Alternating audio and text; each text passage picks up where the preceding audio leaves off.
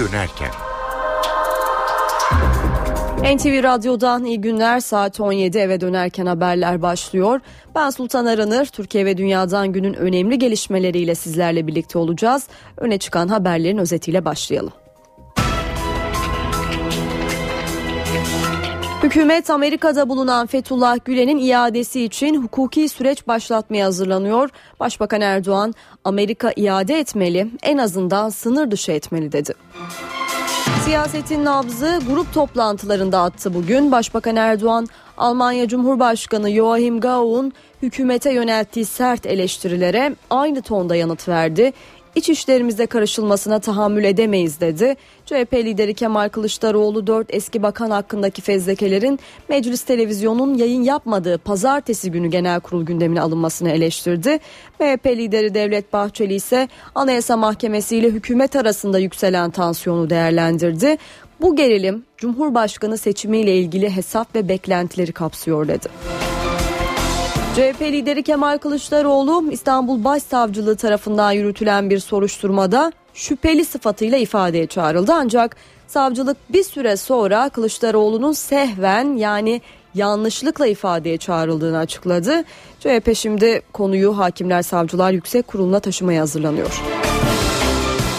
bir Mayıs için son söz yarın söylenecek. İstanbul Valisi Hüseyin Avni Mutlu, "Yarın açıklama yapacağım" dedi. Muhalefet partileri ise Taksim yasağının kaldırılması için hükümete çağrıda bulundu. Adana ve Manisa'da kaybolan iki çocuktan ne yazık ki acı haber geldi. Adana'da altı yaşındaki Gizem Akdeniz'in, Manisa'da ise dokuz yaşındaki Umut Zambağ'ın cansız bedenlerine ulaşıldı. Öne çıkan haberlerin satır başları böyle. Şimdi hemen ayrıntılara geçelim.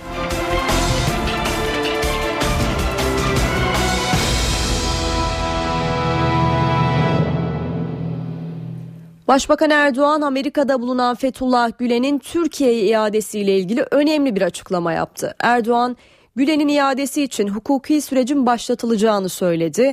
Erdoğan, aynı konu etrafında Amerika P B S televizyonuna da değerlendirmelerde bulundu. Amerika'dan beklentisini dile getirdi. "Gülen iade edilmeli, en azından sınır dışı edilmeli" dedi. Başbakan, Anayasa Mahkemesi Başkanı Haşim Kılıç'ın eleştirileri hakkında da konuştu.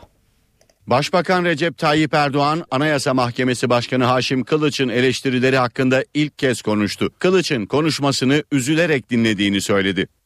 "Öyle kararlar veriyorlar ki hukuki değil, politik. Yargının kararlarıyla konuşması gerekir. Cumhurbaşkanı, meclis başkanı, başbakan, başbakan yardımcısı orada. Herkese ders verdi. Bugünkü konuşma benim üzülerek dinlediğim bir konuşmaydı.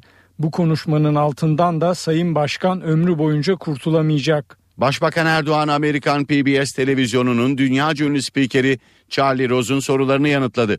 Başbakan'a Fethullah Gülen konusunda "Amerika'dan beklentileriniz neler?" sorusu yöneltildi.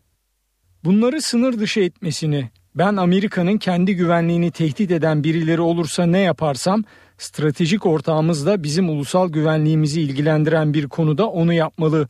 Ümit ediyorum, en azından sınır dışı etmeliler." Başbakan Twitter konusunda ise net konuştu.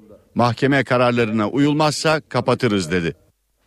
Ve tabii bugün partilerin grup toplantıları vardı. Siyasetin nabzı da bu toplantılarda attı. Başbakan Erdoğan, partisinin grup konuşmasında Almanya Cumhurbaşkanı Joachim Gauck'un hükümete yönelttiği sert eleştirilere aynı tonda yanıt verdi. "İç işlerimize karışılmasına tahammül edemeyiz" dedi. Almanya'da sekiz vatandaşımız öldürülüyor. Bunun hesabını veremeyenler gelip de bize akıl vermesinler. O aklı kendilerine saklasınlar. Başbakan Recep Tayyip Erdoğan Almanya'ya sert çıktı. Alman Cumhurbaşkanı gelmiş. Benimle konuştuğu şeylerden sonra ODTÜ'ye gidiyor. Orada garip garip şeyler konuşuyor. Bu yakışmaz. Hele hele bir devlet adamına, bir devlet adamlığına bu yakışmaz. AK Parti grup toplantısında konuşan Başbakan Erdoğan, Almanya Cumhurbaşkanı Joachim Gauck'un fikir ve basın özgürlüğüyle otoriterleşme konularında Türkiye'ye yönelik sert eleştirilerine yanıt verdi. "Garip şeyler konuşuyor" dedi. "Ülkemizin iç işlerine karışılmasına asla tahammül edemeyiz. Bu iç işlerinize karışmak gibi anlaşılmasın ama biz amayla çok çektik. Onun için devlet adamlığının gereği neyse onu yapmak lazım. Herhalde hala kendisini rahip olarak zannediyor." Başbakan Almanya'da ateist Alevilik anlayışını benimseyen küçük bir azınlık bulunduğunu söyledi. Alman Cumhurbaşkanı onların etkisinde kalıyor dedi. Almanya'daki bir kısım böyle ufak bir avuç içi bir grup var. Bu grubu hem destekliyor Almanlar ve onların diliyle gelip burada konuşuyorlar. Bu yakışmaz. Başbakanın başka konulara ilişkinde değerlendirmeleri oldu. Onları da dinleyelim. Geçtiğimiz hafta yayınladığı bin dokuz yüz on beş mesajının da başbakan arkasında durdu. Bazı tarihi hadiselerin yüzüncü yıl dönümlerine yaklaşırken korkuların üzerine cesaretle gitmek zorundayız dedi. Erdoğan, Erivan yönetimine ve diasporaya da çağrıda bulundu. Biz tarihimizle yüzleşmeye hazırız. Hafızalardaki korkuları gidermeye hazırız. Bunu başaracak olan siyasetçilerden önce bilim insanlarıdır. Biz arşivlerimizi açmaya da hazırız. Bakın bizim şu anda arşivlerimiz açık. Diyoruz ki hıçkırıkları durduralım, gözyaşlarını silelim, ön yargıları bir kenara bırakalım. Taraftar gözlüğüyle değil, objektif biçimde tarihi gerçekleri ortaya çıkaralım. Birbirimizin acısını anlamaya çalışalım. Biz Türkiye olarak buna hazırız. Bizim korkumuz yok. Büyük devletlerin, büyük milletlerin korkusu olmaz. Bizim de korkumuz yok.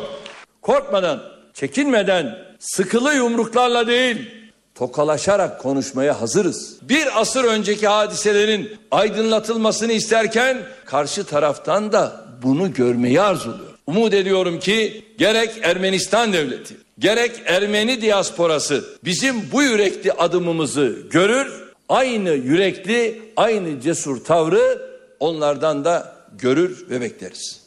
Biz geçmişin acı hatıraları, geçmişin acıları üzerine değil, umut üzerine, barış, dostluk, dayanışma üzerine bir gelecek inşa etmek istiyoruz. Başbakan Erdoğan Mısır'daki darbe yönetiminin verdiği idam kararlarına da sert tepki gösterdi. Dünyanın ilgisizliği, darbeyi susarak onaylaması kararlarda teşvik edici oldu dedi ve başbakan Batı'dan idamlara karşı tepki göstermesini de istedi. Şimdi geçelim ana muhalefet cephesine. C H P lideri Kemal Kılıçdaroğlu İstanbul Başsavcılığı tarafından yürütülen bir soruşturmada şüpheli sıfatıyla ifadeye çağrıldı ancak savcılık bir süre sonra Kılıçdaroğlu'nun sehven yani yanlışlıkla ifadeye çağrıldığını açıkladı. Bu olay başkentte yankı buldu. C H P konuyu Hakimler ve Savcılar Yüksek Kurulu'na taşımaya hazırlanıyor ve iktidar cephesindense bu anayasaya ihlaldir açıklaması geldi. Şimdi bu konuya ilişkin ayrıntıları alalım. N T V muhabiri Miray Aktağoluç'tan. Miray. Cumhuriyet Halk Partisi Genel Başkanı Kemal Kılıçdaroğlu İstanbul Cumhuriyet Başsavcılığı tarafından yürütülen bir soruşturmada şüpheli sıfatıyla ifadeye çağrıldı, çağrıldı ve bir süre sonra İstanbul Cumhuriyet Başsavcılığından C H P liderinin sehven yani hatayla yanlışlıkla ifadeye çağrıldı ve davetin geri alınması için işlem başlatıldı açıklaması geldi. Cumhuriyet Halk Partisi'ne dün ulaştı bu davet tutanağı ve C H P dün kendilerine ulaşmasından kısa bir süre sonra savcılığa geri gönderdi. Bu çağrıyı bir iki gün içerisinde savcılığa geri ulaşacağı da ifade edildi C H P'li hukukçular tarafından. Kılıçdaroğlu'na gönderilen çağrıyı incelediğimizde soruşturmanın adı, konusu veya herhangi bir suç isnadı yer almıyor. Ancak edindiğimiz bilgiye göre Kılıçdaroğlu'nun hakaret gerekçesiyle ifadeye çağrıldığı ifade edildi. Yani Kılıçdaroğlu'nun bir kişiye hakaret ettiği gerekçesiyle başlatılan bir soruşturma kapsamında ifadeye çağrıldığı öğrenildi. İstanbul Cumhuriyet Başsavcısı Hadi Salihoğlu da Kılıçdaroğlu'nun danışmanlarından Aydın Ayaydın'la bu konuya ilişkin bir görüşme yaptı ve Aydın Ayaydın aracılığıyla C H P lideri Kemal Kılıçdaroğlu'ndan özür diledi. Çağrıyı yapan sadece Mehmet Demir hakkında da gereğinin yapılacağını ifade etti. Cumhuriyet Halk Partisi konuyla ilgili Hakimler ve Savcılar Yüksek Kurulu'na başvurmaya hazırlanıyor ve bir şikayet mekanizmasını işletecek. C H P Genel Başkan Yardımcısı ve hukuk işlerinden sorumlu e, Genel Başkan Yardımcılarından Bülent Tezcan da bunun bir hadsizlik ve densizlik olduğunu söyledi. Hukuken böyle bir şey yapmanın imkanı olmadığını, bunun ancak bir fezleke hazırlanarak meclise gönderilebileceğini ifade etti. Bu arada AK Parti cephesinden de konuya ilişkin gelen bir açıklama vardı. AK Parti sözcüsü Hüseyin Çelik yaptığı açıklamada Kılıçdaroğlu'nun ifadeye çağrılmasının anayasanın açık bir ihlali olduğunu açıkladı. Hüseyin Çelik sosyal paylaşım sitesi Twitter'dan yaptığı açıklamasını ve bu çağrının büyük bir gaf ve özensizlik olduğunu da ifade etti. Cumhuriyet Halk Partisi cephesinden e, C H P liderinin ifadeye çağrılması ile ilgili son gelişmeler özetle bu şekilde Sultan. React Ağulu çok teşekkürler. Şimdi C H P'nin grup toplantısına bakalım. Genel Başkan Kemal Kılıçdaroğlu Başbakan'ın C H P'nin cemaatle işbirliği yaptığı iddiasına yanıt verdi grup toplantısında. Çık ispat et dedi. Kılıçdaroğlu'nun gündeminde gelecek hafta mecliste görüşülmeye başlanacak olan dört eski bakanla ilgili fezlekeler de vardı. Siz cemaatle işbirliği yapıyorsunuz diye. Kendisine çok açık ve net çağrıda bulunuyorum. Çıkarsın bunu belgeleriyle ortaya koyarsın. Ben de derim ki ya doğru biz bunu yapmışız. Yapabilir misin? C H P Genel Başkanı Kemal Kılıçdaroğlu, Başbakan Recep Tayyip Erdoğan'ın C H P cemaatle işbirliği yaptığı iddiasını bu sözlerle yanıtladı. Kılıçdaroğlu partisinin grup toplantısında konuştu. Gündeminde beş Mayıs'ta Meclis Genel Kurulu'na gelecek dört eski bakanla ilgili soruşturma önergeleri vardı. Fezlekeler görüşülecek ama günü pazartesi günü olarak seçmişler. Neden? Pazartesi günü meclis televizyonu yayın yapmıyor. Halk bilmesin, öğrenmesin. Niye bilmesin, öğrenmesin? Madem dört bakanla ilgili ciddi fezlekeler var, yolsuzluk olayları varsa ve parlamentoda görüşülecekse millet de seyretsin. Kılıçdaroğlu, Başbakan Erdoğan'ın devletin zirvesinin dinlendiğine yönelik açıklamalarına da tepki gösterdi. O şantaj kasetlerini, gözlüğünü böyle takarak nasıl izlediğini de çok iyi biliyorum. Sorum şu, o şantaj kasetleri senin önüne nasıl geldi? O şantaj kasetlerini sen kiminle beraber izledin? Çıkıp bunu açıklaması lazım. Debelenmesine gerek yok. MİT yasasını da Anayasa Mahkemesi'ne götüreceklerini açıkladı. M H P lideri Devlet Bahçeli de Anayasa Mahkemesi Başkanı Haşim Kılıç'ın tartışılan sözlerini değerlendirdi. Bahçeli, Kılıç'ın sözleri haklı ve yerindedir dedi. Ardından ne oldu da Anayasa Mahkemesi Başkanı ile Başbakan ters düştü diye sordu. Bahçeli, Başbakan Erdoğan'ın bin dokuz yüz on beş olayları ile ilgili yayınladığı taziye mesajına da sert tepki gösterdi. Elbette haklı, doğru ve yerindedir. M H P Genel Başkanı Devlet Bahçeli, Anayasa Mahkemesi Başkanı Haşim Kılıç'ın hükümete yönelik eleştirilerine destek verdi. Ancak Kılıç'ın eleştirilerine yönelik şüphelerini de dile getirdi. Bizim tuhafımıza giden taraf, Sayın Başbakan'ın doğru bildiklerini, hukuk devleti üzerinde oynanan oyunları niçin bu kadar gecikmeyle gündeme aldığıdır. Ne olmuştur da Anayasa Mahkemesi Başkanı ile Başbakan ters düşmüştür. Bahçeli, Başbakan Recep Tayyip Erdoğan'ın bin dokuz yüz on beş olayları ile ilgili taziye mesajına da tepki gösterdi. Başbakanın taziyesi bir nevi sözde soykırım özrüdür. M H P lideri Cumhurbaşkanı Abdullah Gül'ün MİT yasasını onaylamasını eleştirdi. Kanunu çözüm sürecine makyaj ifadeleriyle değerlendiren Bahçeli, Başbakan Erdoğan'ı da hedef aldı. Şayet bu sakıncalı kanun düzenlemesi Anayasa Mahkemesi'nden dönmezse İmralı canisiyle yürütülen müzakereler ahlaki olmasa da meşruiyet kazanacaktır. B D P'li vekillerin katılımıyla mecliste grup kuran Halkların Demokratik Partisi bugün ilk toplantısını gerçekleştirdi ve grup konuşması içinde kürsüye eş başkan Sebahat Tuncel çıktı. Tuncel, Başbakan'ın bin dokuz yüz on beş mesajını değerlendirdi. Bu önemli ama geçmişle yüzleşme olmalı, tatmin edici süreç başlatılmalı dedi. Başbakan Erdoğan'ın bin dokuz yüz on beş olayları ile ilgili açıklamasına Halkların Demokratik Partisi'nden destek geldi. Türkiye Cumhuriyeti Devleti Başbakanı'nın inkardan vazgeçmiş olmasını önemsiyoruz. Bunlarla hesaplaşmanın zamanı gelmiştir. Hakikatleri Araştırma ve Adalet Komisyonu kurulsun. Gerçekten Türkiye halklarını tatmin edecek, yeni bir başlangıcı ifade edecek bir süreci birlikte gerçekleştirelim. B D P'li on dokuz milletvekilinin de geçtiği Halkların Demokratik Partisi mecliste ilk grup toplantısını yaptı.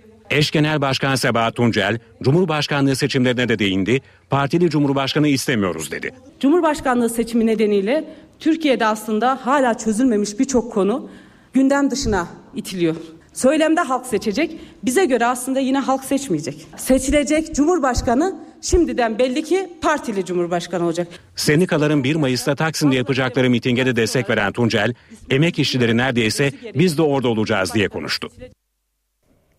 bir Mayıs İşçi Bayramı'na iki gün kala İstanbul'da Taksim belirsizliği de devam ediyor. İstanbul Valisi Hüseyin Avni Mutlu, Taksim'de kutlamalara izin verilip verilmeyeceği ile ilgili gazetecilerin sorularına belki yarın farklı açıklamalar yapacağım diye karşılık verdi. Şu anda gündemimiz gerçekten bu üç Mayıs'la ilgili mükemmel bir çalışma var. Şehrimizi ve ülkemizi tanıtma.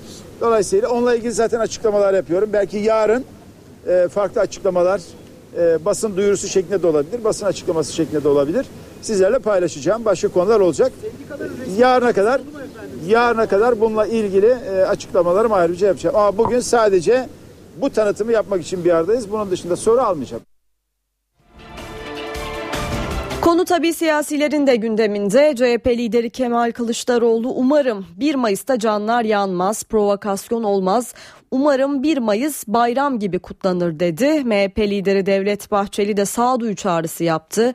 bir Mayıs'ın magazinleştirilip Taksim'le özdeşleştirilmesi, Taksim'e hapsedilmesi işçi kardeşlerimizin yaralarına merhem olmayacaktır. Kaldı ki bir Mayıs Taksim günü değildir diye konuştu.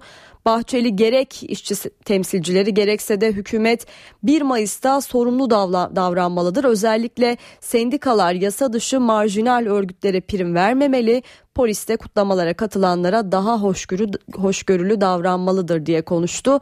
H D P eş başkanı Sebahat Tuncel ise bir Mayıs'ta Taksim'de olacaklarını söyledi. Tuncel, Taksim işçilerin hafızasıdır. O hafızayı silemezsiniz. Gelin inadınızdan vazgeçin diye konuştu. Şimdi kısa bir araya gidelim. Aranın ardından gündemdeki diğer gelişmeleri aktaracağız. Eve dönerken devam ediyor. Eve dönerken haberlere devam ediyoruz. Son dönemde ard arda gelen kayıp çocuk haberleri Türkiye'nin gündemine oturdu. Son olarak Adana'da altı yaşındaki küçük bir kız çocuğu kaybolmuştu. Pazar gününden bu yana aranan Gizem Akdeniz'den ne yazık ki bu sabah acı haber geldi. Küçük kızın cansız bedeni şehir dışındaki bir alanda bulundu. Küçük kızın yirmi beş yaşındaki bir akrabası gözaltına alındı ve zanlının cinayeti intikam için işlediği iddia ediliyor. Aramalar iki gün boyunca havadan ve karadan sürdü. Ancak altı yaşındaki Gizem'den kötü haber geldi. Adana'da pazar günü kaybolan küçük kızın cesedi şehir dışında boş arazide bulundu. Gizem'in kaybolduğu haberi polise ulaşır ulaşmaz mahalledeki evler tek tek arandı, tüm kamera kayıtları incelendi. Kaybolduğu gün parkta oynayan çocuklardan biri Gizem'i en son kuzeni S A ile gördüğünü söyledi. Gözaltına alınan yirmi beş yaşındaki zanlı küçük kızı evine gitmesini söyledikten sonra parktan ayrıldığını anlattı. Pikniğe gittiğini söyleyen zanlı serbest bırakıldı. Ancak MOBESE kayıtlarında küçük kız en son kuzeniyle bir otomobilin içinde görüldü. İkinci kez gözaltına alınan zanlı cinayeti itiraf etti. Bir sitede özel güvenlik görevlisi olan zanlının tarifiyle Seyhan Baraj Gölü yakınlarında Gizem'in cesedi bulundu. Çocuğun evine yirmi kilometre uzaklıktaki alana öldürüldükten sonra götürüldüğü tahmin ediliyor.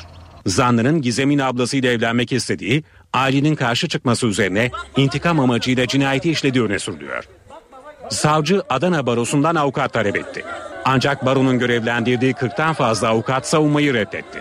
Katil zanlısı S A'nın küçük kız kaybolduktan sonra ailenin evine gittiği, hatta arama çalışmalarına katıldığı da belirlendi. Gizem Akdeniz'in cenazesi Kabasakal mezarlığında toprağa verildi. Küçük kızın cenazede fenalaşan annesi ve ablalarına sağlık ekipleri müdahale etti.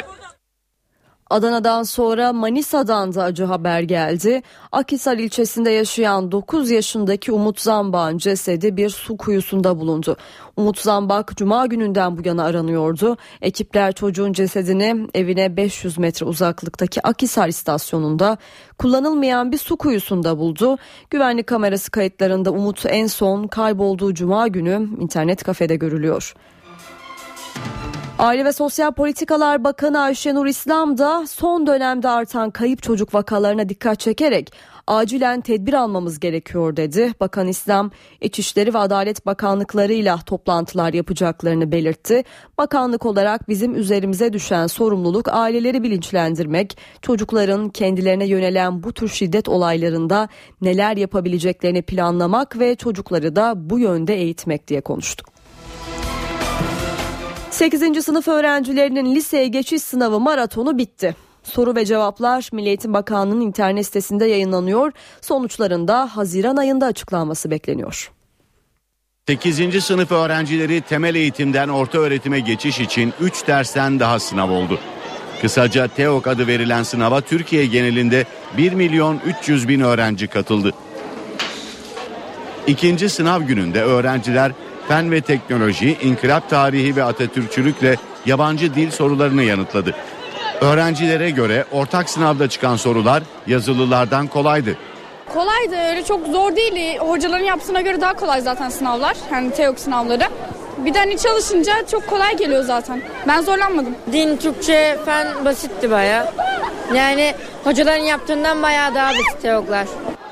Öğrencileri zorlayan sorularsa ilk gün yapılan matematikteydi. Matematik gerçekten de zor. Bugünkü sınavımız. Bugünkü sınav da fena değil aslında. Yani güzel geçti. yirmi sorudan bir yanlışım var. Mazeret sınavları on on bir Mayıs'ta yapılacak. TEOK sonuçlarının Haziran'da açıklanması bekleniyor. Eve dönerken haberlere şimdi bir ara verelim. Saat başında yeniden sizlerle olacağız. Eve dönerken devam ediyor. N T V Radyo'dan tekrar merhaba. Saat on sekiz, eve dönerken haberlere devam ediyoruz. Öncelikle günün öne çıkan haberlerinden satır başlarını hatırlayalım. Hükümet Amerika'da bulunan Fethullah Gülen'in iadesi için hukuki süreç başlatmaya hazırlanıyor. Başbakan Erdoğan, Amerika iade etmeli, en azından sınır dışı etmeli dedi. C H P lideri Kemal Kılıçdaroğlu İstanbul Başsavcılığı tarafından yürütülen bir soruşturmada şüpheli sıfatıyla ifadeye çağrıldı. Ancak savcılık bir süre sonra Kılıçdaroğlu'nun sehven, yani yanlışlıkla ifadeye çağrıldığını açıkladı. C H P konuyu Hakimler Savcılar Yüksek Kurulu'na taşımaya hazırlanıyor. bir Mayıs için son söz yarın söylenecek. İstanbul Valisi Hüseyin Avni Mutlu yarın açıklama yapacağım dedi. Muhalefet partileri ise Taksim yasağının kaldırılması için hükümete çağrıda bulundu. Maliye Bakanlığı'nda on yedi Aralık operasyonu sonrasında başlayan görevden alma ve yer değiştirmeler sürüyor. Gelir İdaresi Başkanı Mehmet Kilci görevden alındı. Adana ve Manisa'da kaybolan iki çocuktan acı haber geldi. Adana'da altı yaşındaki Gizem Akdeniz'in, Manisa'da ise dokuz yaşındaki Umut Zambağ'ın ne yazık ki cansız bedenlerine ulaşıldı. Günün öne çıkan haberlerinden satır başlarını aktardık. Hemen ayrıntılara geçelim.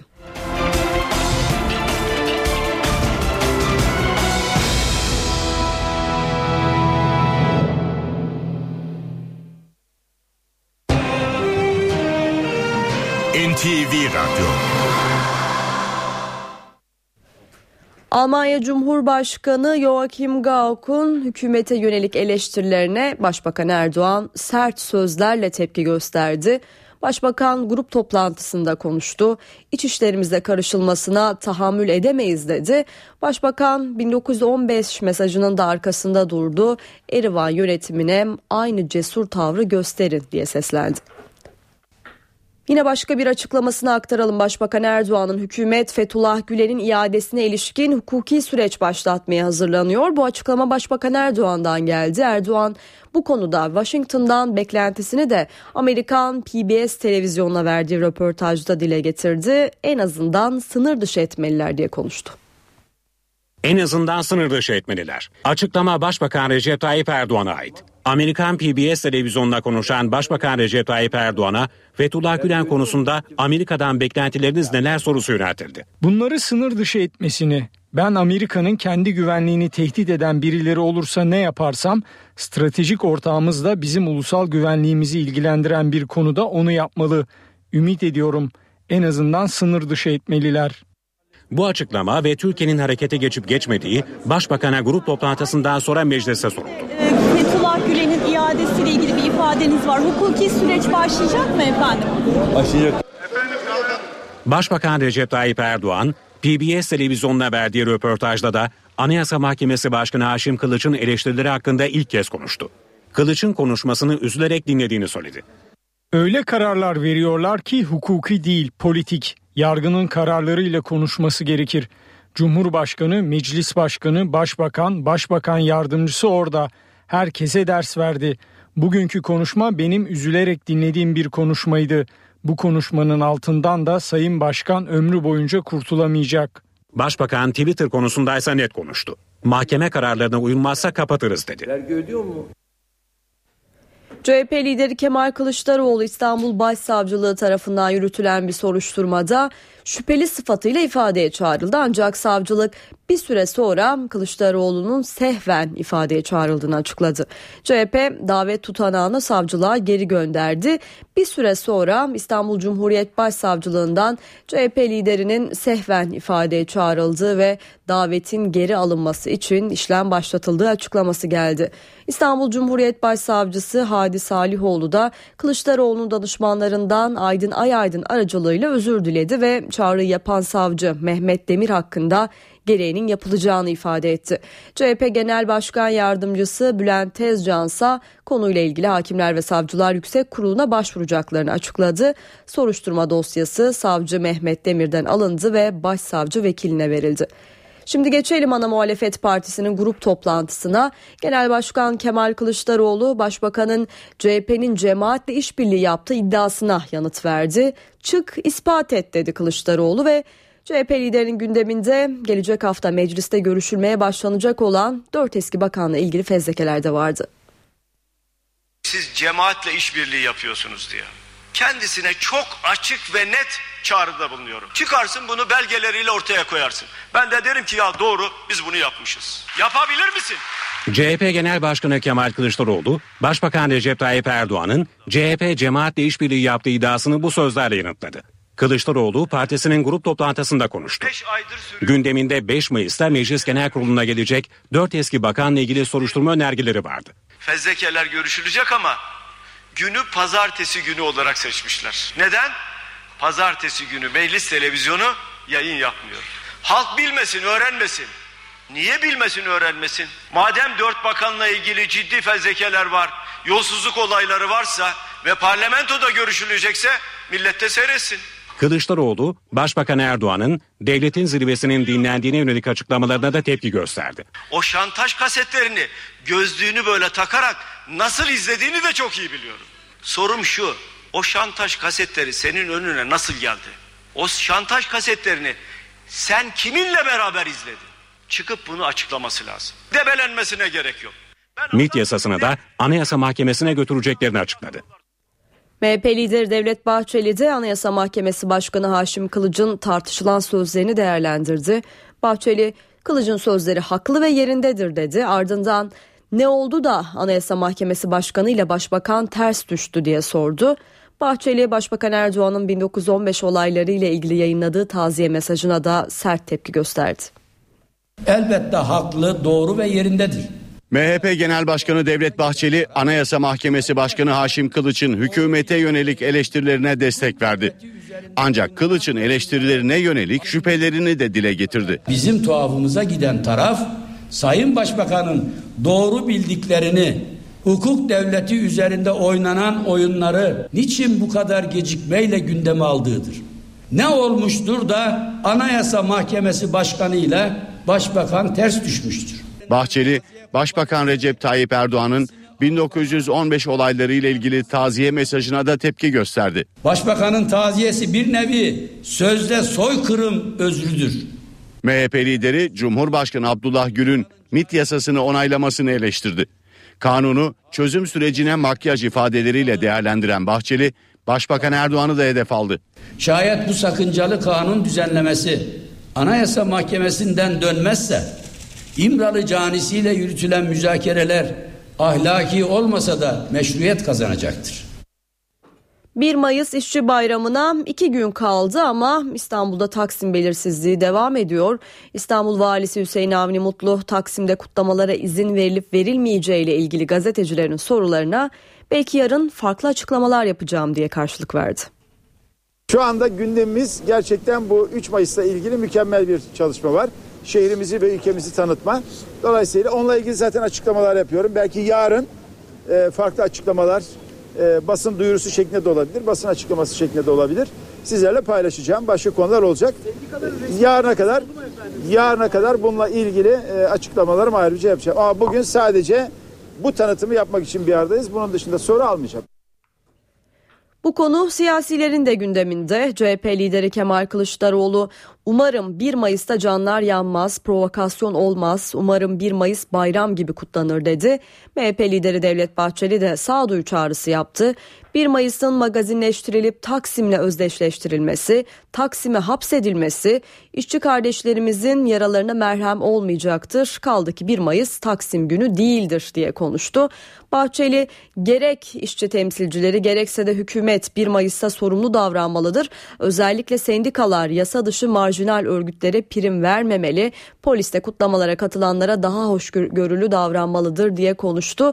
H D P eş başkanı Sebahat Tuncel ise bir Mayıs Taksim'de olacaklarını söyledi. Tuncel, Taksim işçilerin hafızasıdır. O hafızayı silemezsiniz.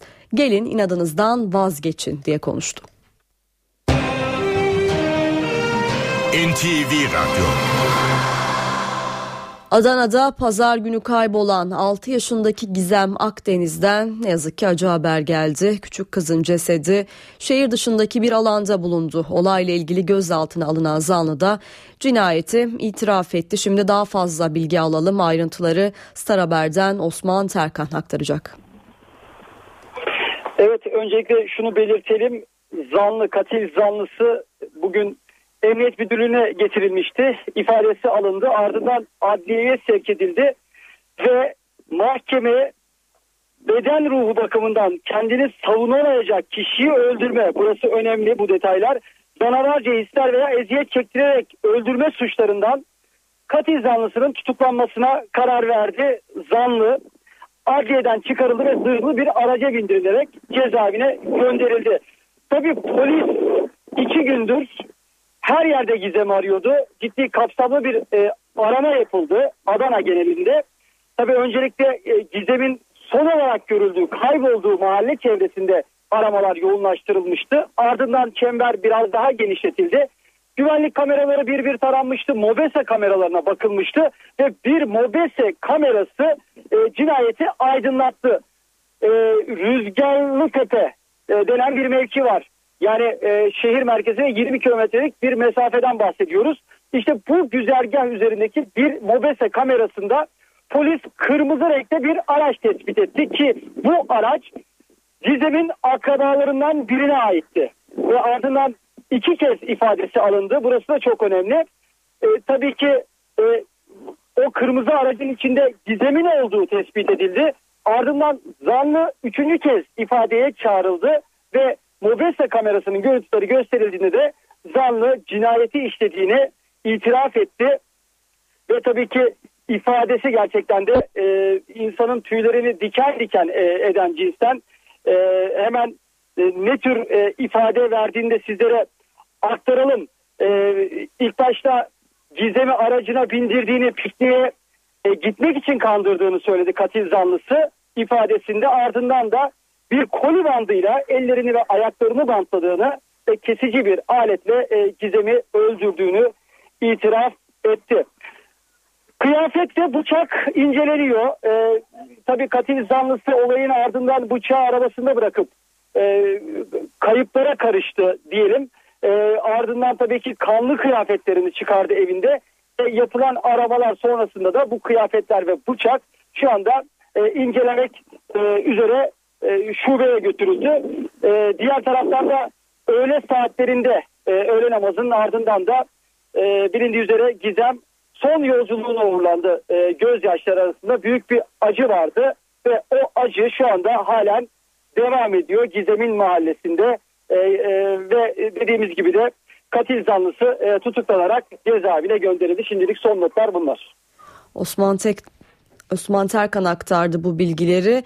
Manisa'dan da yine bir benzer haber var. dokuz yaşındaki bir çocuk dört gündür kayıptı. Oradan da acı haber geldi. Umut Zambağ'ın cesedi bir su kuyusunda bulundu. Manisa'nın Akhisar ilçesinde yaşayan dokuz yaşındaki Umut Zambağ'ın son görüntüleri çıktı. Arkadaşıyla caddede dolaşan Umut, arkadaşıyla vedalaştıktan sonra eve dönmedi. Cuma gününden bu yana haber alınamayan küçük çocuk su kuyusunda ölü bulundu. İlkokul öğrencisi Umut okul çıkışı eve gitti. Ancak annesinden izin almadan dışarı çıktı. Küçük çocuktan bir daha da haber alınamadı. Arama çalışması başlatıldı. Polis ekipleri güvenlik ve MOBESE görüntülerini inceledi. Umut en son kaybolduğu cuma günü bir internet kafede görüldü. Küçük çocuk akşam saatlerinde ise arkadaşıyla Yeni Cami'nin yanından geçerken görüntülendi. Çocuğun cesedi evine üç kilometre uzaklıktaki Akhisar istasyonunda kullanılmayan su kuyusunda bulundu. on yedi metre derinliğindeki kuyuya giren iki dalgıç çocuğun cesedini çıkardı. Ailesi çocuğu ayakkabılarından teşhis etti. Umut Zambağ'ın cenazesi otopsi için İzmir'e gönderildi. İlk incelemede Umut'un vücudunda darp izine rastlanmadı. Çocuğun cenazesi otopsi sonrası Manisa'da defnedilecek. Şimdi kısa bir ara verelim, aranın ardından gündemdeki diğer gelişmeleri aktaracağız. Eve dönerken devam ediyor. Diyarbakır'ın Lice ilçesinde üç gün önce karakol inşaatını protesto için kaçırılan iki uzman çavuşla ilgili çalışmalar sürüyor. İçişleri Bakanı Efkan Ala, P K K tarafından kaçırılan iki uzman çavuş için yakında olumlu sonuç almayı umduğunu açıkladı. Güvenlik güçleri askerlerin kaçırıldığı Diyarbakır-Bingöl karayolu üzerindeki önlemlerini de sıkılaştırdı. Jandarma özel harekat timleri bölgeyi çember aldı. Çalışmalara havadan da destek veriliyor. Protesto eylemlerinin ardından tekrar açılan Diyarbakır-Bingöl karayolunda trafik akışı da kontrol olarak sağlanıyor. Türkiye'de faaliyet gösteren radyo ve televizyonların yayınlarını denetleyen kamu kuruluşu RTÜK yirmi yaşında. Kurumun bağlı olduğu isim Başbakan Yardımcısı Bülent Arınç kuruluş yıl dönümünde yaptığı konuşmada öz eleştiri yaptı. RTÜK'te partileşmeden kurtulmamız lazım dedi. RTÜK'ün mazisi şanlıdır. RTÜK'ün mazisi tertemizdir, bembeyazdır. Lütfen hiçbir üye arkadaşımızın buna leke sürebilecek, bunu zayıflatabilecek bir çabanın içinde olmamasını dilerim. Başbakan Yardımcısı Bülent Arınç, Radyo Televizyon Üst Kurulu'nun yirminci kuruluş yıl dönümünde konuştu. RTÜK siyasallaşmamalı, bu partileşme algısını silmemiz lazım uyarısı yaptı. Diyelim ki H S Y K gündeme geliyor. Akla ilk gelen formül budur. İşte RTÜK gibi üyelerini mecliste seçelim. Ama hemen arkadan bir itiraz yükleniyor. Demek ki öyle bir izlenim yerleşti ki bugün bu partilerin kontenjanlarından seçilenlere yanlışlıkla o partinin üyeleri gibi bakılabiliyor. Üzerimizden bunu atmamız lazım. Biz buna müstahak değiliz. Arınç, karasal yayın ihalesiyle ilgili mahkeme süreçlerinin devam ettiğini söyledi. Danıştay'dan iptal kararı çıkarsa yeni yasayı anında çıkarırız dedi. Arınç, ihaleyle ilgili mahkemelere baskı yapıldığını iddia etti. Bildik, tanıdık, dost, ahbap çavuşlardan bildik kararlar çıkarmaya başladılar. Çok kötü bir iddia canım. Evet, çok kötü iddianın sahibi benim. İsteyenlere de bunu yeriyle, mahkemesiyle, ismiyle gösterecek bir noktadayım.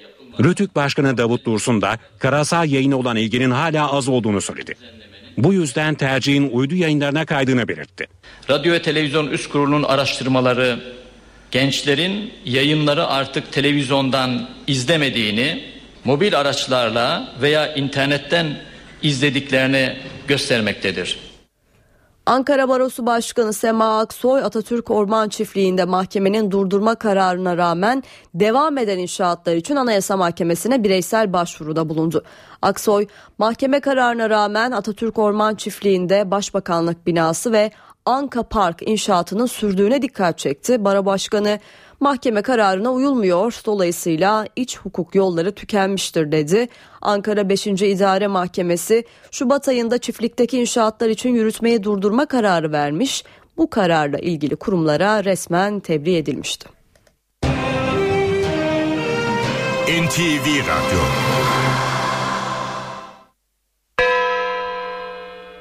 Şimdi para ve sermaye piyasalarındaki işlemlere bakalım. Borsa İstanbul günü yetmiş iki bin üç yüz on beş puandan tamamladı. Serbest piyasada dolar iki lira on iki kuruştan, euro ise iki doksan üçten işlem gördü ve kapalı çarşıda Cumhuriyet altını altı yüz iki, çeyrek altınsa yüz kırk dört liradan satıldı. Maliye Bakanlığı'nda on yedi Aralık operasyonu sonrasında başlayan görevden alma ve yer değiştirmeler devam ediyor. Gelir İdaresi Başkanı Mehmet Kilci görevinden alındı. Kilci'nin görevden alınmasını öngören kararname onaya gönderildi. Kilci'nin yerine Seyit Ahmet Baş'ın geleceği ifade ediliyor. Maliye Bakanı Gelir Politikaları Genel Müdür Yardımcılığına ise Bakan Mehmet Şimşek'in daha önce I M F'de çalışan danışmanı Burcu Aydın getirildi. Kamu Denetçiliği Kurumu emekliler arasındaki maaş farkının giderilmesi için devreye girdi. iki bin yılından önce emekli olanlar üç yüz elli liraya kadar fazla emekli maaşı alıyor. Bu farkın nedeni intibak düzenlemesi. Şimdi iki bin yılından sonra emekli olanlar da farkın kapatılması için intibak düzenlemesi talebiyle Kamu Denetçiliği Kurumu'nun kapısını çaldı. Kurum incelemenin ardından görüşünü Çalışma ve Sosyal Güvenlik Bakanlığı'na iletecek. Kurum raporları tavsiye niteliği taşıyor. Vergi barışı uygulaması yarın sona erecek. iki bin on bir yılında çıkarılan yasayla vergi borçlarına yapılandırma imkanı getirilmiş ve mükelleflere borcunu taksitle ödeme imkanı verilmişti. Nisan ayı sonu itibariyle de taksitlerini aksatan mükelleflerin kalan taksitlerini banka ya da vergi dairelerinden ödemeleri gerekiyor. Ödenmeyen borçlar eski haline, yani iki bin on bir yılındaki yapılandırmadan önceki haline dönüştürülecek. Ayrıca gecikme faizi de eklenecek. Hükümet teknoloji yatırımlarını destek için yeni bir teşvik kararını uygulamaya koydu.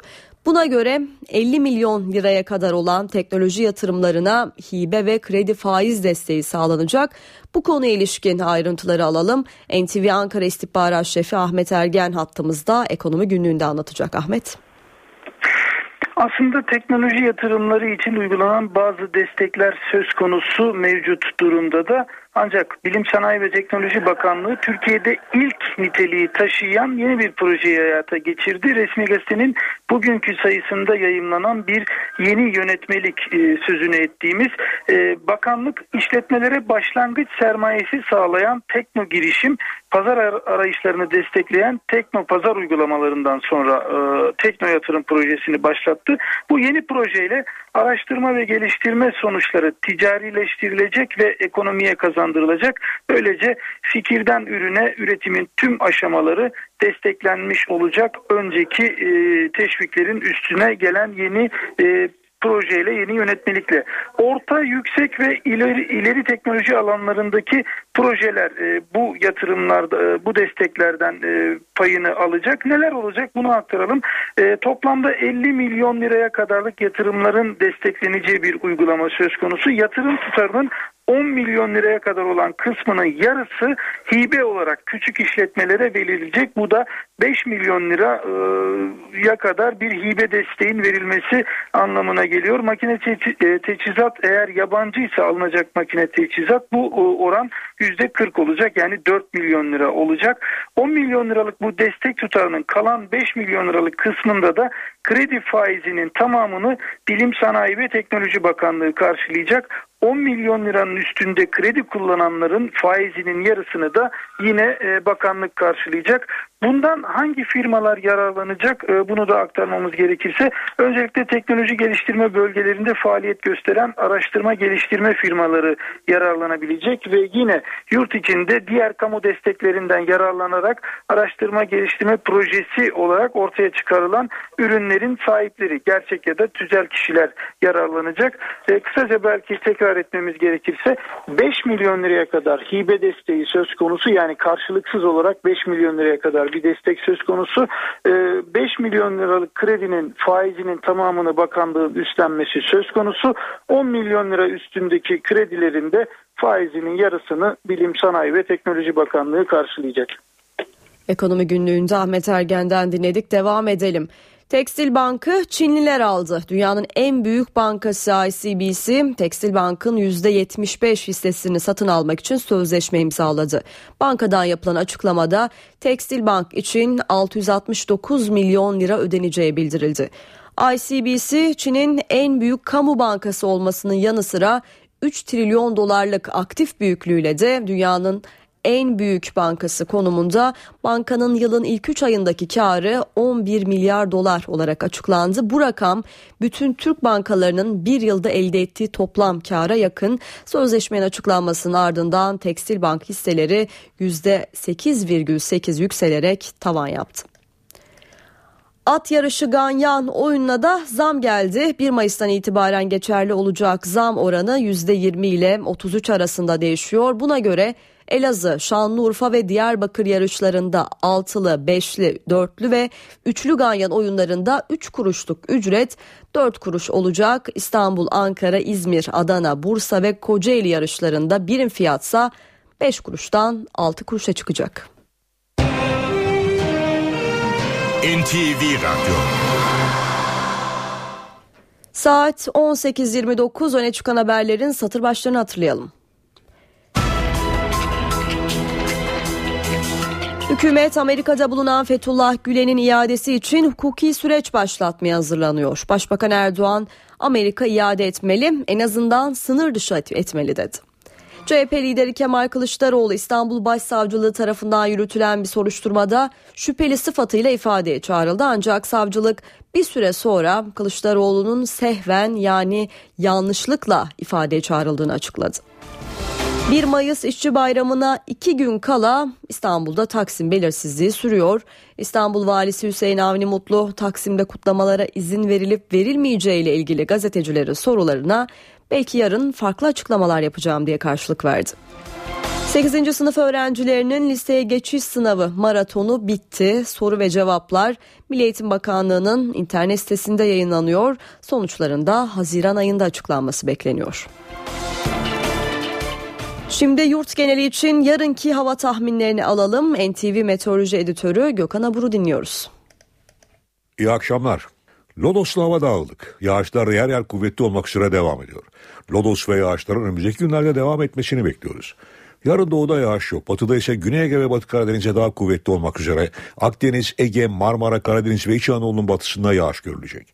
Yağışlar yarın İzmir, Kuşadası, Bodrum, Karadeniz'de, Bolu, Zonguldak, Karabük, Kastamonu arasında çok daha kuvvetli olacak. Perşembe günü Ege, Akdeniz ve Güneydoğu'da yağış etkisini kaybederken Marmara'da hafif, İç Anadolu'nun doğusu, Doğu Anadolu ve Doğu Karadeniz'de aralıklı, Batı Karadeniz'de ise yer yer kuvvetli sağanaklar görülecek. Batı ve kuzeydeki yağışların Cuma günü aralıklara devam etmesini bekliyoruz. İstanbul'da yarın yine yağmur kısa sürelerle devam edecek. Sıcaklık ise gündüz on altı, gece on üç derece olacak. Ankara'da yarın yine sağanak yağmur var. Sıcaklık gündüz yirmi, gece altı derece olacak. İzmir'de yarın yağmur kuvvetli. Sıcaklık ise yirmi derece. Perşembe günü ise yağış beklenmiyor. Hepinize iyi akşamlar diliyorum. Hoşçakalın. Şimdi kısa bir ara verelim. Reklamların ardından eve dönerken haberlere devam edeceğiz. Eve dönerken devam ediyor. Eve dönerken haberlere devam ediyoruz. Şimdi dünyadan gelişmelere bakalım. Suriye'de iç savaş şiddetlendi. Humus kentinde bomba yüklü iki araçla gerçekleştirilen saldırıda otuz yedi kişi yaşamını yitirdi. Bir diğer saldırı haberi de başkent Şam'dan geldi. Bir okula havan topu düşmesi sonucu on dört öğrenci hayatını kaybetti. elli öğrenci de yaralandı. Saldırıların Devlet Başkanı Beşar Esad'ın Haziran ayında yapılacak seçimlerde aday olduğunu açıklamasının ardından gerçekleşmesi dikkat çekti. Amerika Birleşik Devletleri'nde etkili olan fırtına ve hortumların bilançosu ağır oldu. Alabama ve Mississippi eyaletlerinde yirmi altı kişi hayatını kaybetti. Yüzlerce ev yerle bir oldu. Ağaçları söken, otomobilleri hurdaya çeviren hortumlar nedeniyle birçok bölgeye de elektrik verilemiyor. Arkansas ve Oklahoma'yı da vuran hortum ülkenin orta bölgelerine doğru ilerliyor. Risk altındaki Tennessee ve Georgia eyaletlerinde hortumlara karşı hazırlık yapılıyor. Ve Güney Kore, Güney Kore'de yüzlerce öğrencinin öldüğü feribot faciasının ardından başbakan istifa etmişti. Devlet başkanı da özür diledi, ancak bu özür yönetime yönelik tepkileri yatıştırmış değil. Dalgıçlarsa kayıp yüz kişiyi arıyor. Kazanın engellenmesindeki başarısız ve yetersiz ilk müdahale nedeniyle halktan özür diliyorum. Bu kaza sonucu kaybedilen değerli pek çok yaşam için üzgünüm. Güney Kore Devlet Başkanı Park, ülkeyi sarsan feribot faciası nedeniyle halktan ve kamuoyundan böyle özür diledi. Park, bu tür kazalarda başvurulan önlemlerin gözden geçirilip yeniden düzenleneceğini de söyledi. Devlet Başkanı Park, feribot kurbanları için kurulan anma alanına da gitti. Kurbanlara saygısını sundu. Güney Kore medyası Park'ın bu sırada bazı kurban yakınları tarafından protesto edildiğini duyurdu. Yaslı ailelerse kaybettikleri sevdikleri için dua ediyor. Facianın üzerinden yaklaşık iki hafta geçerken kayıp yaklaşık yüz kişinin bulunması için çalışmalar sürüyor.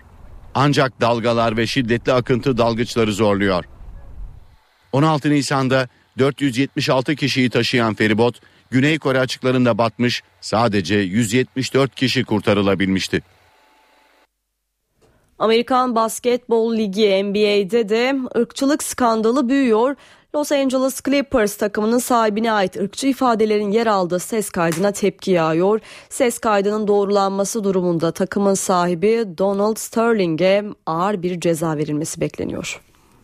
N B A takımlarından Los Angeles Clippers'ın patronu Donald Sterling'e ait olduğu iddia edilen ses kaydındaki ırkçı ifadelere tepki büyüyor. N B A'in Afrika kökenli Amerikalı yıldızları LeBron James, Michael Jordan ve Kobe Bryant'ın ardından Magic Johnson da tepkisini ortaya koydu. Los Angeles Clippers'ın eski oyuncularından Magic Johnson, N B A'den skandalı bir an önce çözmesini istedi. Ne sporda ne de toplumda ırkçılık ve ayrımcılığa yer olmamalı. Umarım N B A çabucak bu durumu çözer. Afrika kökenli Amerikalılar ve azınlıklar için ölümüne mücadele etmeye devam edeceğim.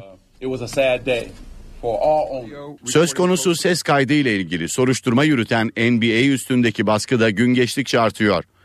Ses kaydının doğrulanması durumunda Donald Sterling'e ağır bir ceza verilmesi bekleniyor. Los Angeles Clippers'ın sponsorları da takımdan desteğini bir bir çekiyor. Takımın baş antrenörü, oyuncuları ve hatta ailesi de Donald Sterling'e sırt çevirmiş durumda. Skandalın merkezindeki Sterling ise sessizliğini koruyor. İnternete sızan ses kaydında Sterling'in kız arkadaşından Afrikalı Amerikalılarla olan yakınlığını sosyal ağlarda paylaşmaması ve siyahi arkadaşlarını maça getirmemesini istediği öne sürülüyor. sekiz Mart'ta içindeki iki yüz otuz dokuz kişiyle kaybolan Malezya Hava Yolları'na ait yolcu uçağı havadan arama çalışmaları bitirildi. Kayıp uçak bundan böyle deniz altında aranacak. Deniz altındaki arama çalışmaları da genişletilecek. Bu yöndeki çalışmaların sekiz ay sürebileceği belirtiliyor. Havadan arama çalışmalarının sona ermesi nedeniyle de Avustralya'da yedi ülkeden arama çalışmalarını yürüten dört yüz elli askerin katıldığı bir tören düzenlendi. sekiz Mart'ta kaybolan uçakla ilgili bugüne kadar hiçbir parça bulunamadı. Kuala Lumpur'dan Pekin'e uçarken kaybolan uçağın rotasından çıkarak Avustralya açıklarında okyanusa düştüğü tahmin ediliyor. Devam edelim. Futbol Federasyonu ceza yönetmeliğini değiştirmeye hazırlanıyor. Bu değişiklikle birlikte kötü tezahürat ya da saha olayları nedeniyle kulüplere saha kapatma cezası verilmeyecek. Bunun yerine küfür veya olayın meydana geldiği tribüne kapatma cezası uygulanacak. Saha kapatma cezası kalkacağından kadın ve çocuklara maç uygulaması da artık sona ermiş olacak.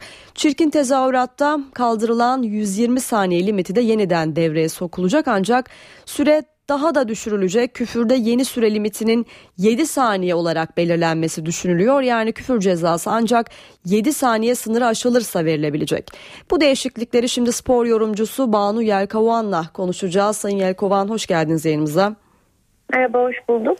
Kadın ve çocuklara yönelik maç uygulaması belki teşvik amacıyla yürürlüğe girmişti ama çok eleştiri de aldı. Hatta kimilerine göre bu uygulama cinsiyetçi bulundu. Siz ne dersiniz? Kaldırılıyor olmasını nasıl yorumluyorsunuz? E, uygulamanın başından beri aşağı yukarı aynı şeyi söylüyorum. Ben de öyle düşünenlerden biriyim. Yani bu uygulamanın çok doğru bir uygulama olmadığını e, düşünüyorum. Birkaç sebebe de dayandırıyorum bu düşüncemi. Birincisi, sizin de dediğiniz gibi cinsiyetçi bir tarafı var. Mesela aynı uygulama Hollanda'da yapılamadı bu yüzden. Ee, ikincisi şu, e, kombinesini alıp maça giden kadın taraftarlara, futbol seven kadın taraftarlara büyük bir haksızlıktı. Ee, üçüncüsü, sadece kadınlara ve çocuklara maç e, maç açmanın küfürü engelleyeceğini de düşünmüyordum. Nitekim sadece kadınlara açık maçlarda da küfürlü tezahüratlar olmuştu. E, dördüncüsü, futbolun iç ritmini, iç dinamiğini bozan bir tarafı olduğunu düşünüyordum. Çünkü orada kadın taraftarlar ya da ilk defa maça giden bir grup insanın e, o e, tabiri yerindeyse çığlık çığlığa bağırmasının futbolun hani o te, e, stadyumlarda bir ritim vardır. Maçla alakalı olarak alçalan ve yükselen bir tezahürat vardır ya da bir reaksiyon vardır. Onu bozduğunu düşünüyordum. E, daha bunu da çeşitlendirebilirim. Bu yüzden bu uygulamanın e, sevindim ama tabii ki eğer bu uygulama sayesinde bir kadın bile e, maça gittiyse, bir çocuk bile maça gidip maçı sevdiyse bu uygulamanın kazancı olacak. Ama maalesef e, ha, eklemeye şunu da söyleyeyim, o söylenmeden geçmesin. E, kadın ve çocuklar stadyumu doldurduğunda bile federasyonun sitesinde seyircisiz maç ya da ceza maçı gibi tabirlerle geçmesini de eleştirdim. Yani o kadar elli beş bin kadın ve çocuk dolduruyor e, ve adına ceza diyoruz biz. Ya da seyircisiz diyoruz. Onları e, insandan, adamdan da saymıyoruz. Bunları hep eleştirdim ama dediğim gibi bir kişi bile sevdiyse, bir çocuk bile bu sayede maça gidecekse bu kazanç olacak ama bunu da hiçbir zaman bilemeyeceğiz. Çünkü uygulama ile birlikte eğer bir araştırmalar da devreye sokulsaydı, hani ilk defa e, bu uygulama sayesinde maça giden kişilerin daha sonra maça gidip gitmediği ya da kaç kere maça gittiği, futbolu sevip sevmediği bir takım araştırmalarla desteklenmiş olsaydı biz geriye dönüp baktığımızda bu uygulamayı daha somut şekilde değerlendirebilecektik. Ama hiç de böyle araştırmalarla birlikte yapılmadı. Günü kurtarmaya yönelik bir şeydi. Birisinin aklına parlak bir fikir olarak gelmişti. Besbelli uygulandı ve şimdi de sona eriyor. Şimdi tribün kapatma cezasını da sormak istiyorum. UEFA bunu Avrupa maçlarında uyguluyor. Kötü tezahüratı sonlandırmada sizce etkili olur mu? Burada da yine o tribün için e, kombine kartı olanların mağdur edileceği eleştirisi getiriliyor. Bunlara ne dersiniz? E, kombine kartı mağdur edileceği eleştirisi doğru. Zaten seyircisiz oynanan maçlarda da aynı şekilde bir mağduriyet söz konusuydu. Ama tamamen tüm stadı kapatmaktansa bir tribünü kapatmak en azından olumluya doğru atılan bir adım olduğunu düşünüyorum. Zaten sizin de dediğiniz gibi Avrupa'da da uygulanan bir yöntem. Ee, ancak o e, yedi saniye biraz az. Yani cümlenizi zar zor bitirirsiniz yedi saniyede. Bir de onun süresini kim tutacak onu da çok merak ediyorum doğrusu. Ee, seyircisiz maç futbolun ruhuna aykırı. Çünkü taraftar bu oyunun en önemli parçalarından biri ama tabii ki hiç kimse şiddete taraftar değil, hiç kimse holiganizme taraftar değil ya da e, kötü tezahürata taraftar değil. Ama koca bir stadyumun kapatılmasındansa e, bir maçta yapılan kötü bir tezahürat yüzünden bir sonraki maç, yani orada hiçbir dahil olmayan e, ve kombinesini ödemiş insanların zarar görmesindense bir tribünü kapatmak yine de daha olumlu Hı-hı. bir adım olacaktır. Sayın Yelkovan, son olarak şunu da sormak istiyorum. Şimdi taraftarların çok tartıştığı bir konu e-bilet uygulaması ve yaptırımların ağırlaştırılması neticesinde siz gelecek yıl nasıl bir sezon bekliyorsunuz? E-bilet uygulamasını biz de çıktığından beri çok tartışıyoruz. Biliyorsunuz N T V Spor'da da taraftarlarla bir evet. program yapıyoruz ve taraftarlarla da çok e, iç içeyiz diyeyim. Ve daha şu ana kadar evet bu çok iyi bir uygulama, çok yerinde ve futbolun gelişmesine çok büyük katkısı olacaktır diyen bir kişiye rastlamadım. Açıkçası e-bilet uygulamasıyla ben e, aslında sizin benim gibi daha normal e, taraftarın stadyumdan ayağının kesileceğini düşünüyorum. Burada bir e, hani tek banka olmasından hani bize e, bu maddelerde ticari olan maddeler dışında hani futbolun güvenliğine ya da pozitif anlamda ne takım e, etkileri olacağına dair ortaya somut e, veriler ya da nedenler konulmadığını düşünüyorum. Şu anda bunu uygulamaya başlamasının önümüzdeki sezon için e, bir geçiş dönemi, hani insanları bu fikre alıştırma dönemi olduğunu düşünüyorum ama İtalya'da da buna benzer bir şey yapıldı. Çok daha da aslında e, bizimkine göre daha da kolay bir şeydi. Sadece e, biletle, kimlikle birlikte girebiliyordunuz. Yani biletin üzerine isim yazılıyor. Yine o bir bankalardan alınıyordu ve kimliğinizi göstererek girebiliyordunuz. Yani bizimkine göre de çok daha kolay bir uygulama olmasına rağmen orada da taraftarın çok büyük protestosuyla karşılanmıştı.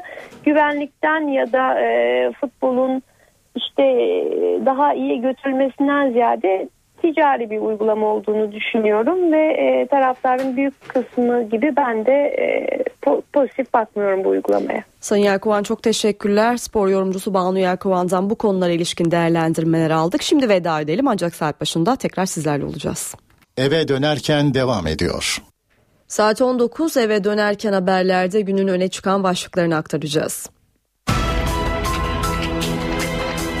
C H P lideri Kemal Kılıçdaroğlu, İstanbul Başsavcılığı tarafından yürütülen bir soruşturmada şüpheli sıfatıyla ifadeye çağrıldı. Ancak savcılık bir süre sonra Kılıçdaroğlu'nun sehven ifadeye çağrıldığını açıkladı. İstanbul Cumhuriyet Başsavcısı Hadi Salihoğlu, Kılıçdaroğlu'nun danışmanlarından Aydın Ayaydın aracılığıyla özür diledi ve çağrıyı yapan savcı Mehmet Demir hakkında gereğinin yapılacağını ifade etti. C H P bu konuyla ilgili Hakimler Savcılar Yüksek Kurulu'na başvuracak. Başbakan Erdoğan, Almanya Cumhurbaşkanı'nın Türkiye'ye yönelik eleştirilerine sert yanıt verdi. "Gelip bize akıl veriyor, sen o aklı kendine sakla. İç işlerimize karışılmasına tahammül edemeyiz" dedi. Başbakan, Almanya Cumhurbaşkanı sözlerinin bir devlet adamına yakışmadığını da belirtti. Adana'da pazar günü kaybolan altı yaşındaki Gizem Akdeniz'in cesedi şehir dışındaki bir alanda bulundu. Cinayetle ilgili ailenin bir akrabası tutuklandı. Zanlının cinayeti intikam için işlediği iddia ediliyor. Manisa'da da dört gündür kayıp olan dokuz yaşındaki Umut Zambağ'tan ne yazık ki acı haber geldi. Umut'un cesedi bir su kuyusunda bulundu. bir Mayıs İşçi Bayramı'na iki gün kaldı, ancak İstanbul'da Taksim belirsizliği devam ediyor.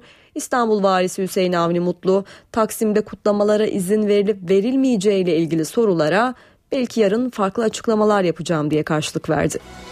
Maliye Bakanlığı'nda on yedi Aralık operasyonu sonrasında başlayan görevden alma ve yer değiştirmeler devam ediyor.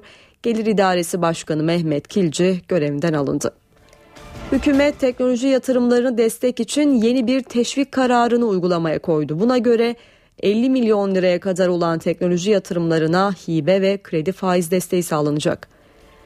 Suriye'den patlama haberleri geldi. Şam ve Humus'taki bombalı saldırılarda en az elli kişi hayatını kaybetti. Ve Ukrayna krizi nedeniyle Avrupa Birliği, Rusya Genelkurmay Başkanı'nın da aralarında olduğu on beş yeni isme yaptırım uygulama kararı aldı.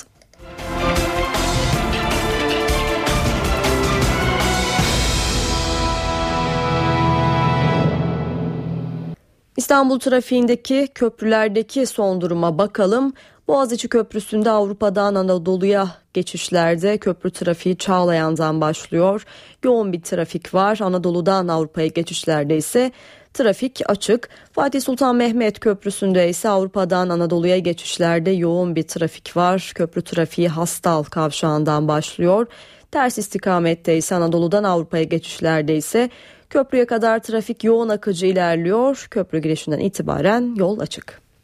Eve dönerken haberleri noktalıyoruz. N T V Radyo'da kısa bir aranın ardından Cem Dizdar ve Gürcan Bilgiç'le Çift Forvet programı başlayacak. İyi akşamlar.